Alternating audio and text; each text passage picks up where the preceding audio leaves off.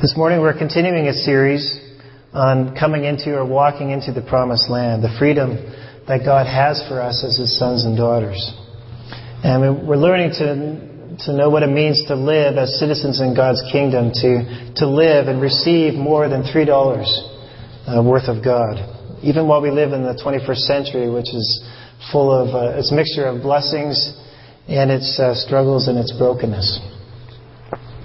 And we've been considering how God led the nation of Israel from the, their time of slavery to freedom, seeing what we can learn about our own journey as Christians uh, into freedom as a church and as individuals. And so, um, just as we continue to anticipate that we have uh, new people, and uh, for those who might be visiting, just going to review uh, some of what we've been talking about uh, to begin this morning. And so the nation of Israel had come into the land of Egypt because of a genuine need. They, they needed uh, food. There was a famine in the land, and they, they needed to go to the place where there was food. And, uh, and they were embraced at the time by Egypt's leaders, and most uh, particularly a, a man named Joseph, who was actually an Israelite himself, but was sold into slavery by his brothers. But God took that very unfortunate incident of being of betrayal and, uh, and used it and, and, raised Joseph into a, position of leadership, of significant leadership in the land of Egypt. And, uh, and from that, he, he was able to bless his own family uh, with food during the time of famine. And, um, but after a 400 year period, the, the relationship changed. So it began to be, it was, began well between Israelite and Egypt.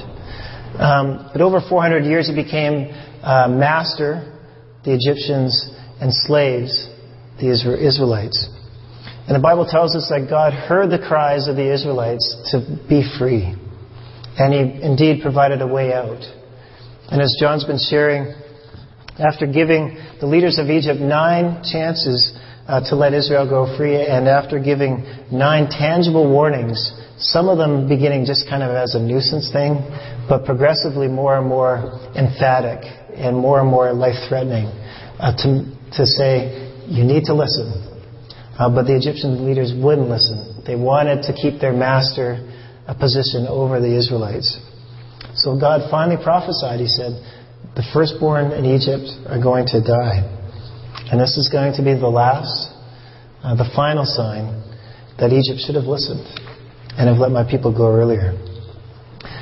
But as we know from the story, the Israelites would be saved if they obeyed God's command to, to do this, to, to kill a lamb, uh, to cook it and eat it as preparation for their journey, but then to take the blood of the lamb and to put it on the doorpost of their home. And if they would do that, the death that was going to come would pass over their homes.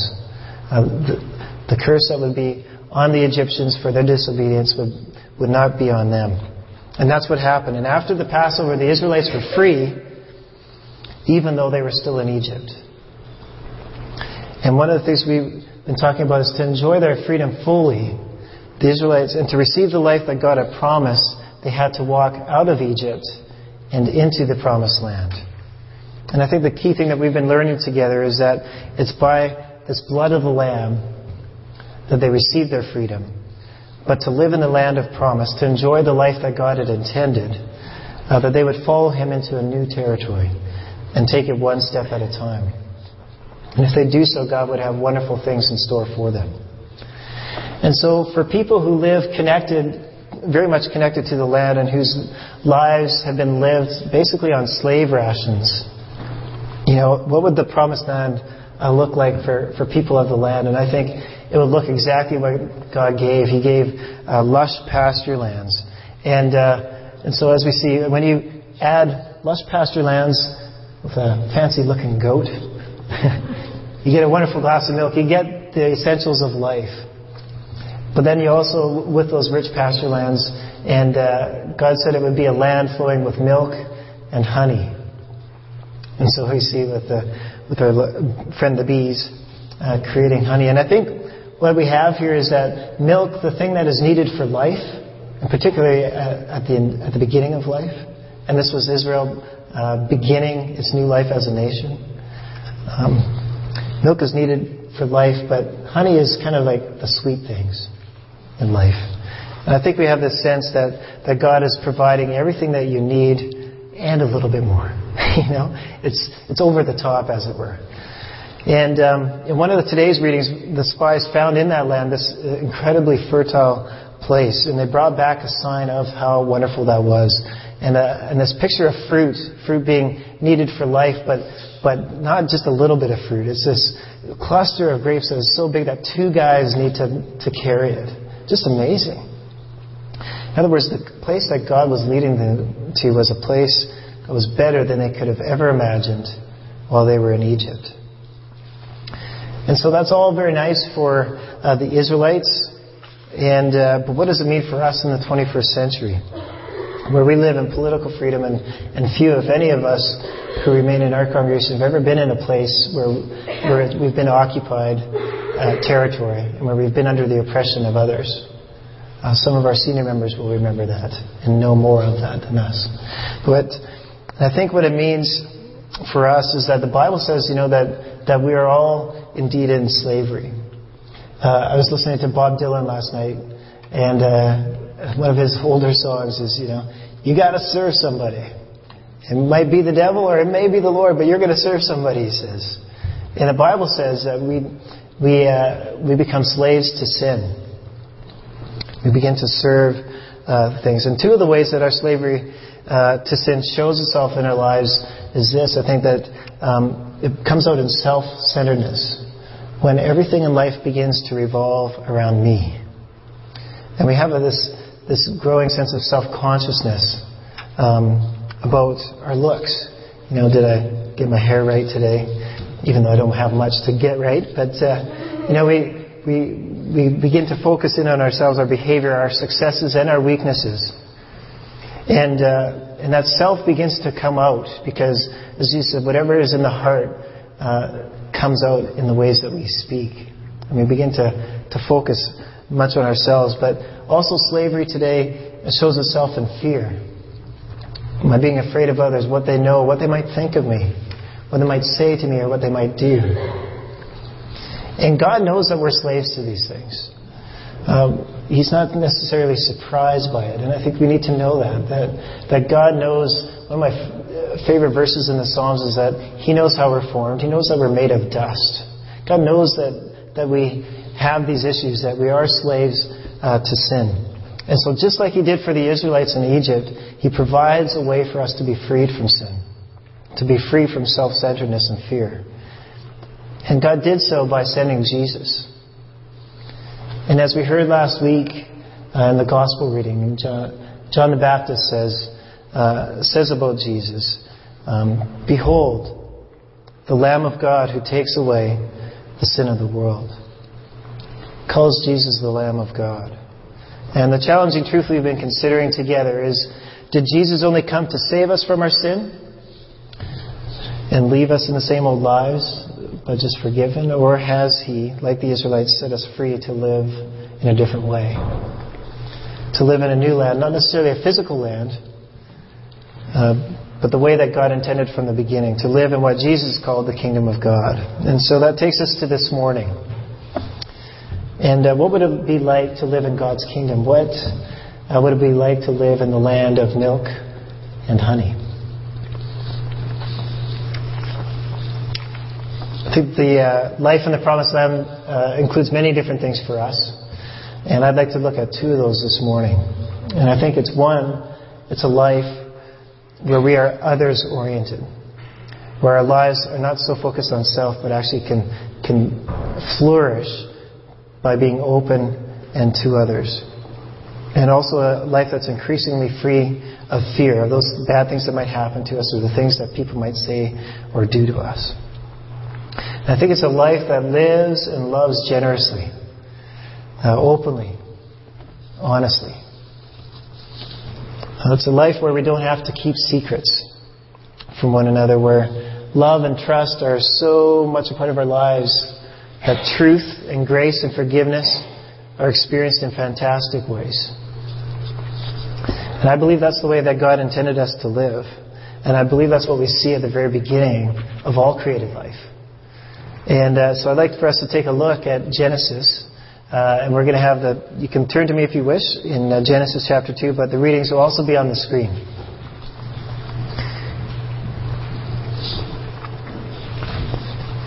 So God has created Adam and He's created many of the creatures of earth and created earth itself. But there, there's not a suitable person for Adam to have companionship with. And that's where we're picking up the creation story. It says here, beginning of verse 21, So the Lord God caused the man Adam to fall into a deep sleep. And while he was sleeping, he took one of the man's ribs and closed up the place with flesh. And then the Lord God made a woman from the rib he had taken out of the man, and he brought her to the man. And the man said, Whoa. Well, it doesn't say that. but it does say, man said, This is now bone of my bones and flesh of my flesh. She shall be called, Whoa, man. For she was taken out of man. For this reason, a man will leave his father and mother and will be united to his wife, and they will become one flesh. And especially this the man and his wife were both naked, and they felt no shame. What's it like to live naked? I'm just thinking of this now, but you know, they, it's it's very childlike, really. Um, don't mean to embarrass you, Josh, Josh being in the service today, but I'm just thinking of this now. When our kids were growing up, one of the things, you know, they'd have their bath, and then after the bath, they'd get dried off, and it'd be, nudie baby, nudie baby, and he'd be running around the house in the buff, you know. he doesn't do that anymore. So it's. But, uh, but there's this childlikeness, this, this unpretentiousness of children, when, you know, that you can live freely. And that's really, when we read in Genesis chapter 2 here, well, I believe that's what God's telling us. When they live naked and unashamed, they're, they're laid bare, they're open, they're not ashamed before one another. And, and to be naked and unashamed is really to be completely occupied with the other person. You, you just really have no sense of self. And um, and I was thinking of this, and, and I've been taking some some courses, as you know, at Regent College, and I was I remember the story of Saint Francis of Assisi. And uh, Francis, after his conversion, he, uh, he hears God's call to restore the church, and so uh, so he, and his father had this fabric shop, so he goes into his dad's shop and he takes all this really expensive and great fabric and he brings it to the local church and he starts dressing it up and all that kind of stuff. And and that's great, but he didn't actually talk to dad about taking any of this stuff, so dad gets pretty upset. And not only about his son taking these expensive fabrics, but now uh, Francis has heard this call from God that says God is everything. And dad's upset. He's like, dude, you're supposed to take over the family business. What are you doing? I'm not sure he said dude in the 14th or 15th century, but but he, he wanted his son to take over the family business, not to necessarily to pursue Jesus in this radical way. And so dad eventually, to try to straighten his son out, he kind of gets the bishop involved and he gets the law involved and, and he brings his son to trial to try to straighten him out. And he demands that his son bring all the fabric back. And so he does uh, give the fabrics. But then he goes a step further. And he starts to take, and he disrobes. He takes all of his clothes off. He says, okay, if you want all the fabric that you gave to me, here it is. I am for Jesus. Nothing's going to hold me back. And, um, and I have a picture of that up on screen there. And I just I have to point out, because as I was looking at it, it's kind of ironic. If you look at the right, who are the people on the right there? Do you see the, the funny little hats? It's you know, it's the religious leader, it's the uh, it's the Christian leaders there, and they quickly let's grab something and cover cover them up because they don't want them to be exposed. But I think that Francis and those that seek to follow Francis, they they truly and openly and sacrificially, without regard for themselves, are able to to offer themselves to the world. And it, this is kind of a symbol of it, where Francis says, "Nothing is going to get in my way. I am fully open to God and I'm fully open to the people that God is calling me to serve.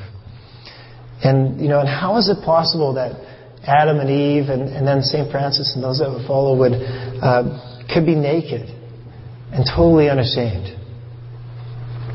And I think it's because their great concern was for the other person. there, it's the picture of the ideal relationship where for Adam and Eve, you know, between one another as humans, uh, St. Francis, his love and devotion to God would allow him to just expose himself. And I'm not advocating that, you know, that we all run free and streak. But I think that, but that sense, it is a picture of us being open and laid bare, as we see in Genesis chapter 2. And it's, I think, relationships as God intended them to be. Uh, but something changes. Because we know that all of us desire to get clothed before we went out this morning. Uh, something changed. And that's sin. Came into the world. And we read of that in Genesis chapter 3. And, and I just want to read a, a few passages from this chapter. And I want you to hear the words. So we've heard naked, open, bare, and unashamed. What happens when sin enters the picture? When the woman saw that the fruit of the tree was good for food and, and, pleasing to the eye, and also desirable for gaining wisdom, as she had been told by the devil, she'd been tricked, she gave some to her husband. She took some and ate it, and then gave some to her husband who was with her, and he ate it. Then verse 7 Then the eyes of both of them were opened, and they realized that they were naked. And so they sewed fig leaves together and made coverings for themselves. And the man and his wife heard the sound of the Lord God as he was walking in the garden in the cool of the day, and they hid from the Lord God among the trees of the garden. But the Lord God called to the man, Where are you? The eyes of both of them were opened, opened to themselves. Previously, they just enjoyed creation, they enjoyed each other, they enjoyed their relationship with God freely, openly there's nothing, no barrier whatsoever. But suddenly, when sin comes, we, they're oriented to themselves. And uh, looking at their own bodies, there was shame. And what do they do? They immediately cover themselves up. And, and if, as I was studying, somebody said that the Hebrew tells us that it's not like Adam made something for Eve and here, this looks good on you. It's like they separated and covered themselves. And as, uh, as one cartoonist relates, you know, the covering didn't necessarily help all that much. You know, covering really didn't cover the shame, as, uh, as she says in this cartoon. Is there a cartoon? I think there's a cartoon. That's okay. Thanks, Gene.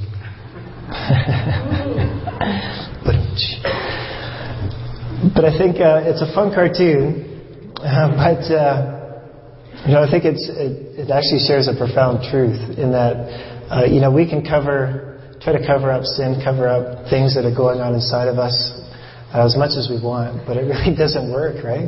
The shame still exists. You know, do these leaves make me look fat? It's that sense of, you know it doesn't matter what I do to cover up, it's the feeling of shame, the feeling of guilt, the feeling of separateness uh, remains. And, uh, and I think it's, you know, what God would say is that it's, it's better to expose those things. And as I was thinking of this, I was thinking of my, my brother has um, a similar condition to me. It's called Crohn's disease, um, but his is much worse. And so it's an intestinal disease where he's had to have several surgeries for that. And eventually, uh, the surgery that he needed to have was called an ostomy, where um, your intestines are no longer functioning properly, and so they put a uh, an outlet, as it were, on your belly. And uh, when you have to go number two, uh, it comes in, into this little bag as a catchment. And for many people, this can be very embarrassing, and it's, it is. It's awkward and it's different. It's sometimes it can be noisy uh, when you don't want it to be noisy. You know.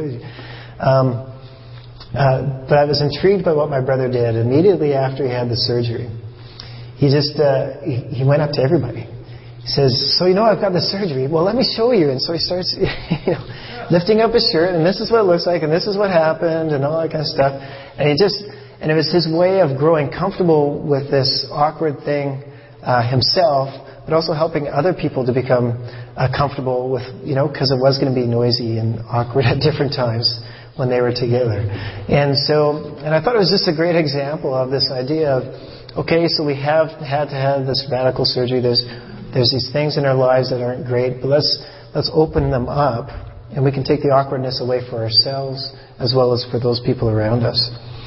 And similarly, I was thinking of um, in John chapter 4, where Jesus meets the Samaritan woman at the well, and, and they kind of have this playful conversation for a little while, and it, but it leads to some spiritual questions. And as she, uh, as the conversation goes deep, um, Jesus gently begins to reveal some things that are going on in her lives, in her life, sorry. And uh, for instance, the fact that she's she's had five husbands, and that the man that she's living with right now isn't actually her husband. And what I like about this story, as awkward as that is, is that the woman doesn't run away from Jesus when he begins to expose these things in her life. Rather, in the end, she ends up going out in, back into the town, and, and there's some cultural things that if we go back into the story, but just take my word for it, that the reason she meets Jesus in the middle of the day at that well is because she's ashamed to be seen by anybody else. She's feeling outcast. But she has this interaction with Jesus where he exposes something in her life, and what does she do? She goes back into the town and she says this. She says, Come and see the man who has told me everything I've ever done. And it's kind of this proclamation where she says, Hey, everybody, look at me. This is who I am. And it's okay because Jesus, the Messiah, the Christ, the Savior, has come. Come and see him. And there's this freedom, this, this willingness to suddenly, where she's tried to hide from everybody, now she goes to everybody and she says, It's okay. I know what I am, and it's not perfect, that's for sure, but Jesus loves me. Come and see this Jesus who has come to save us. I think that's milk and honey. I think that's promised land living. And, but to come back to Adam and Eve, where they made these coverings for one another, uh, or for themselves, and they have the separation, they also have the separation from God. And from the first time, uh, they hide themselves from God.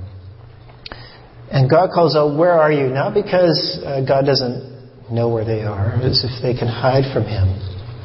But really, there's a sense of why are you where you are? Why are you hiding? And I think God invites us to reflect on those same questions today. Why are you where you are? And why are you hiding? Later in Genesis, we read this. Adam says to God when he asks, you know, I, where are you? He says, I heard you in the garden and I was afraid because I was naked, so I hid. And God said to him, Who told you that you were naked? Have you eaten from the tree that I commanded you not to eat from? And the man said, The woman that you put here with me, she gave me some fruit from the tree and I ate it. And the Lord God said to the woman, So what have you done? Well, she says, Well, there's that serpent over there, and he deceived me, and then I ate it. I think it's interesting that first they hide from God, but then when God comes in, and he says, Okay, what's happened here? It's everybody else's fault. It's not my fault. Now, don't blame me. And so we not only hide, but, but when sin enters our lives, we begin to, as uh, one writer put it, we begin to hurl. We begin to, to put the blame on everybody else. And uh, Chuck Swindoll uh, writes this. He says, Forced out of hiding, Adam stands shamefully before his judge and kind of mumbles his reply. And these are the first recorded words of a sinner. And note how Adam communicates. He mixes truth, I was afraid, with half truth because I was naked. The full truth was that he had actually disobeyed God and thus was aware of his nakedness. He didn't level with God. He concealed his act as willful disobedience instead of openly and honestly confessing it. And then these words Adam can no longer function as a completely authentic person. God probes deeper, and Adam and Eve become increasingly more defensive. They hurl accusations at each other and then at God. The woman, the woman that you gave me, God, the serpent. And the pattern hasn't changed, has it? He says. Since the original scene down through the centuries, the history of humanity is smeared with this ugly mark of selfishness. Unwilling to be authentic, we hide, we deny, we lie, we run and escape anything but the whole truth.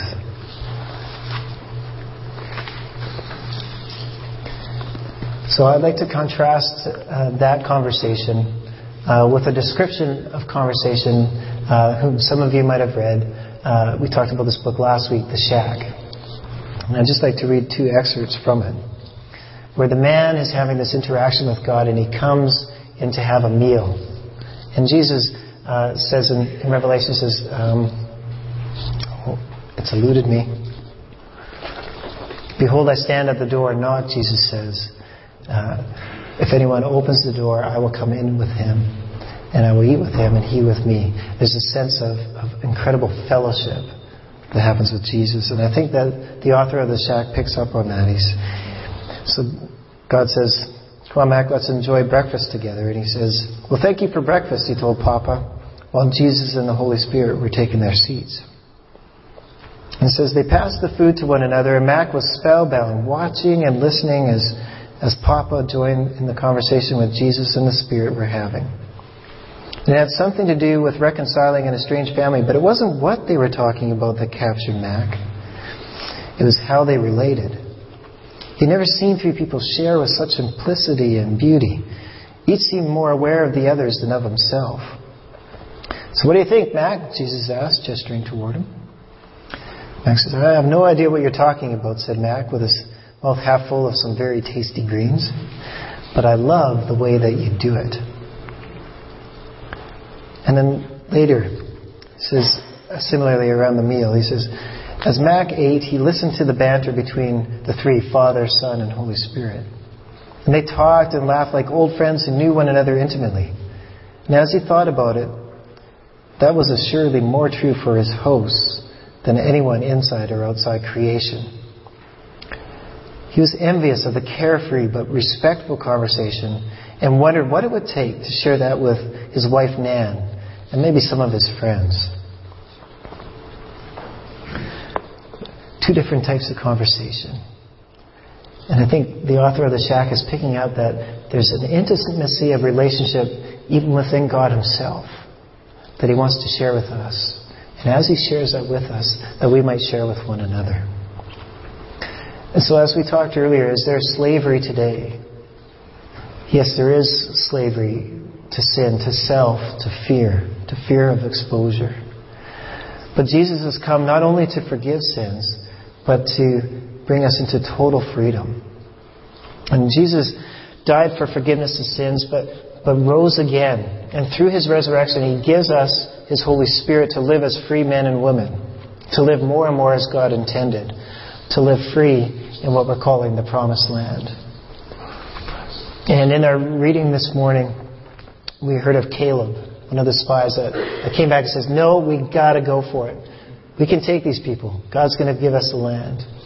And it was interesting, a little later in that same story, it says that uh, Caleb had a different spirit in him than the other men. And therefore, he was able to follow God and enter into the new territory. And it's that same spirit that empowered Caleb to enter the promised land that Jesus offers to us. In Galatians 5.1 we read, it's for freedom that Christ has set us free. Romans 8, it says, Therefore there is now no condemnation for those who are in Christ Jesus. For you did not receive a spirit that makes you a slave again to fear. Rather, God is love, it says in 1 John.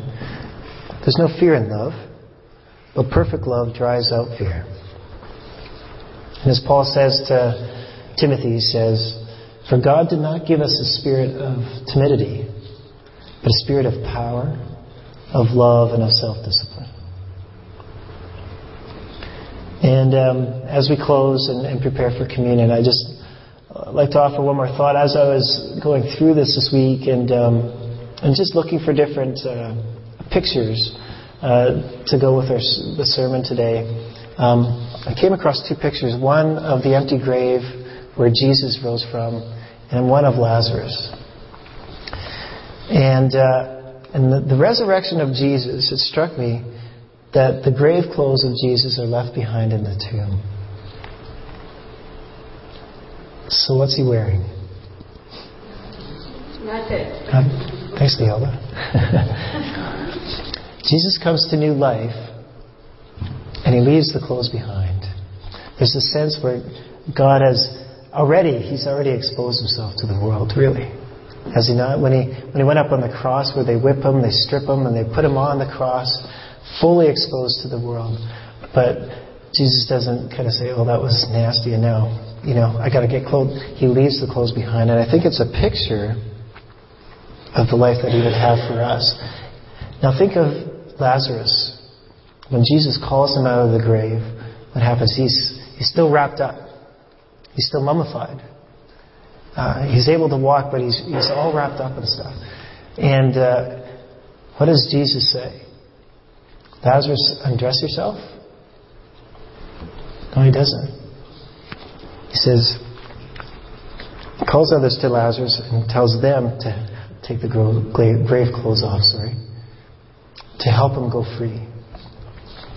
And John has, I think, rightly been emphasizing in, in, many of his sermons recently, and I'd like to say again, I think this is a picture. This, that's why I've written as Lazar us.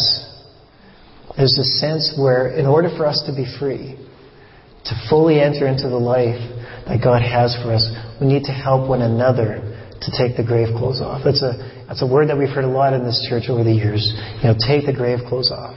But it's really not necessarily us that can do it for ourselves. It's within community. As we offer ourselves in open, honest um, relationships with one another, that the sin, the self centeredness, the, the fear that we might experience uh, can be taken off.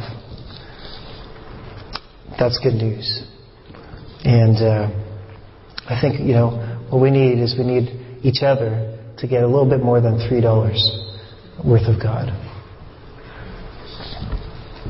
Let's pray as we get ready for communion.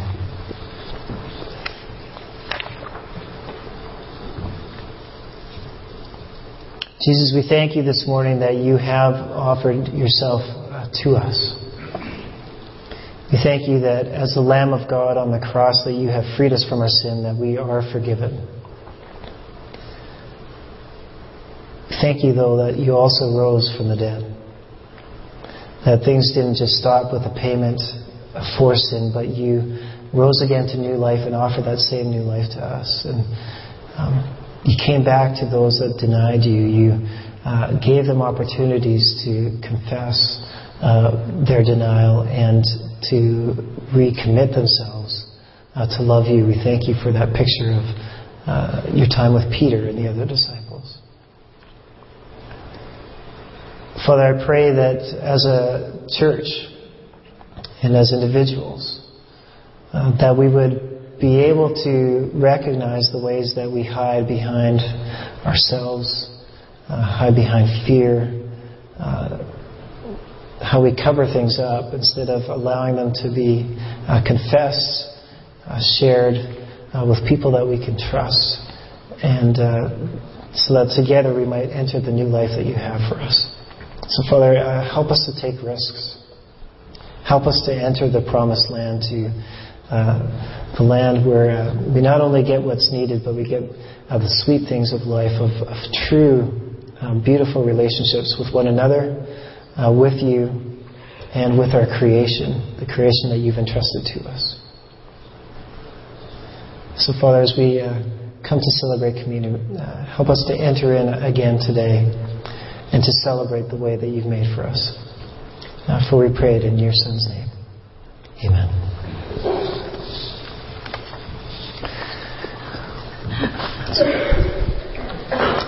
As we um, as the worship team comes up, let's take just a moment. Um, one of the things that we've done in the past is uh, called passing of the peace, and one of the reasons for that was an opportunity to uh, to just make things right. Maybe if we have uh, something that's going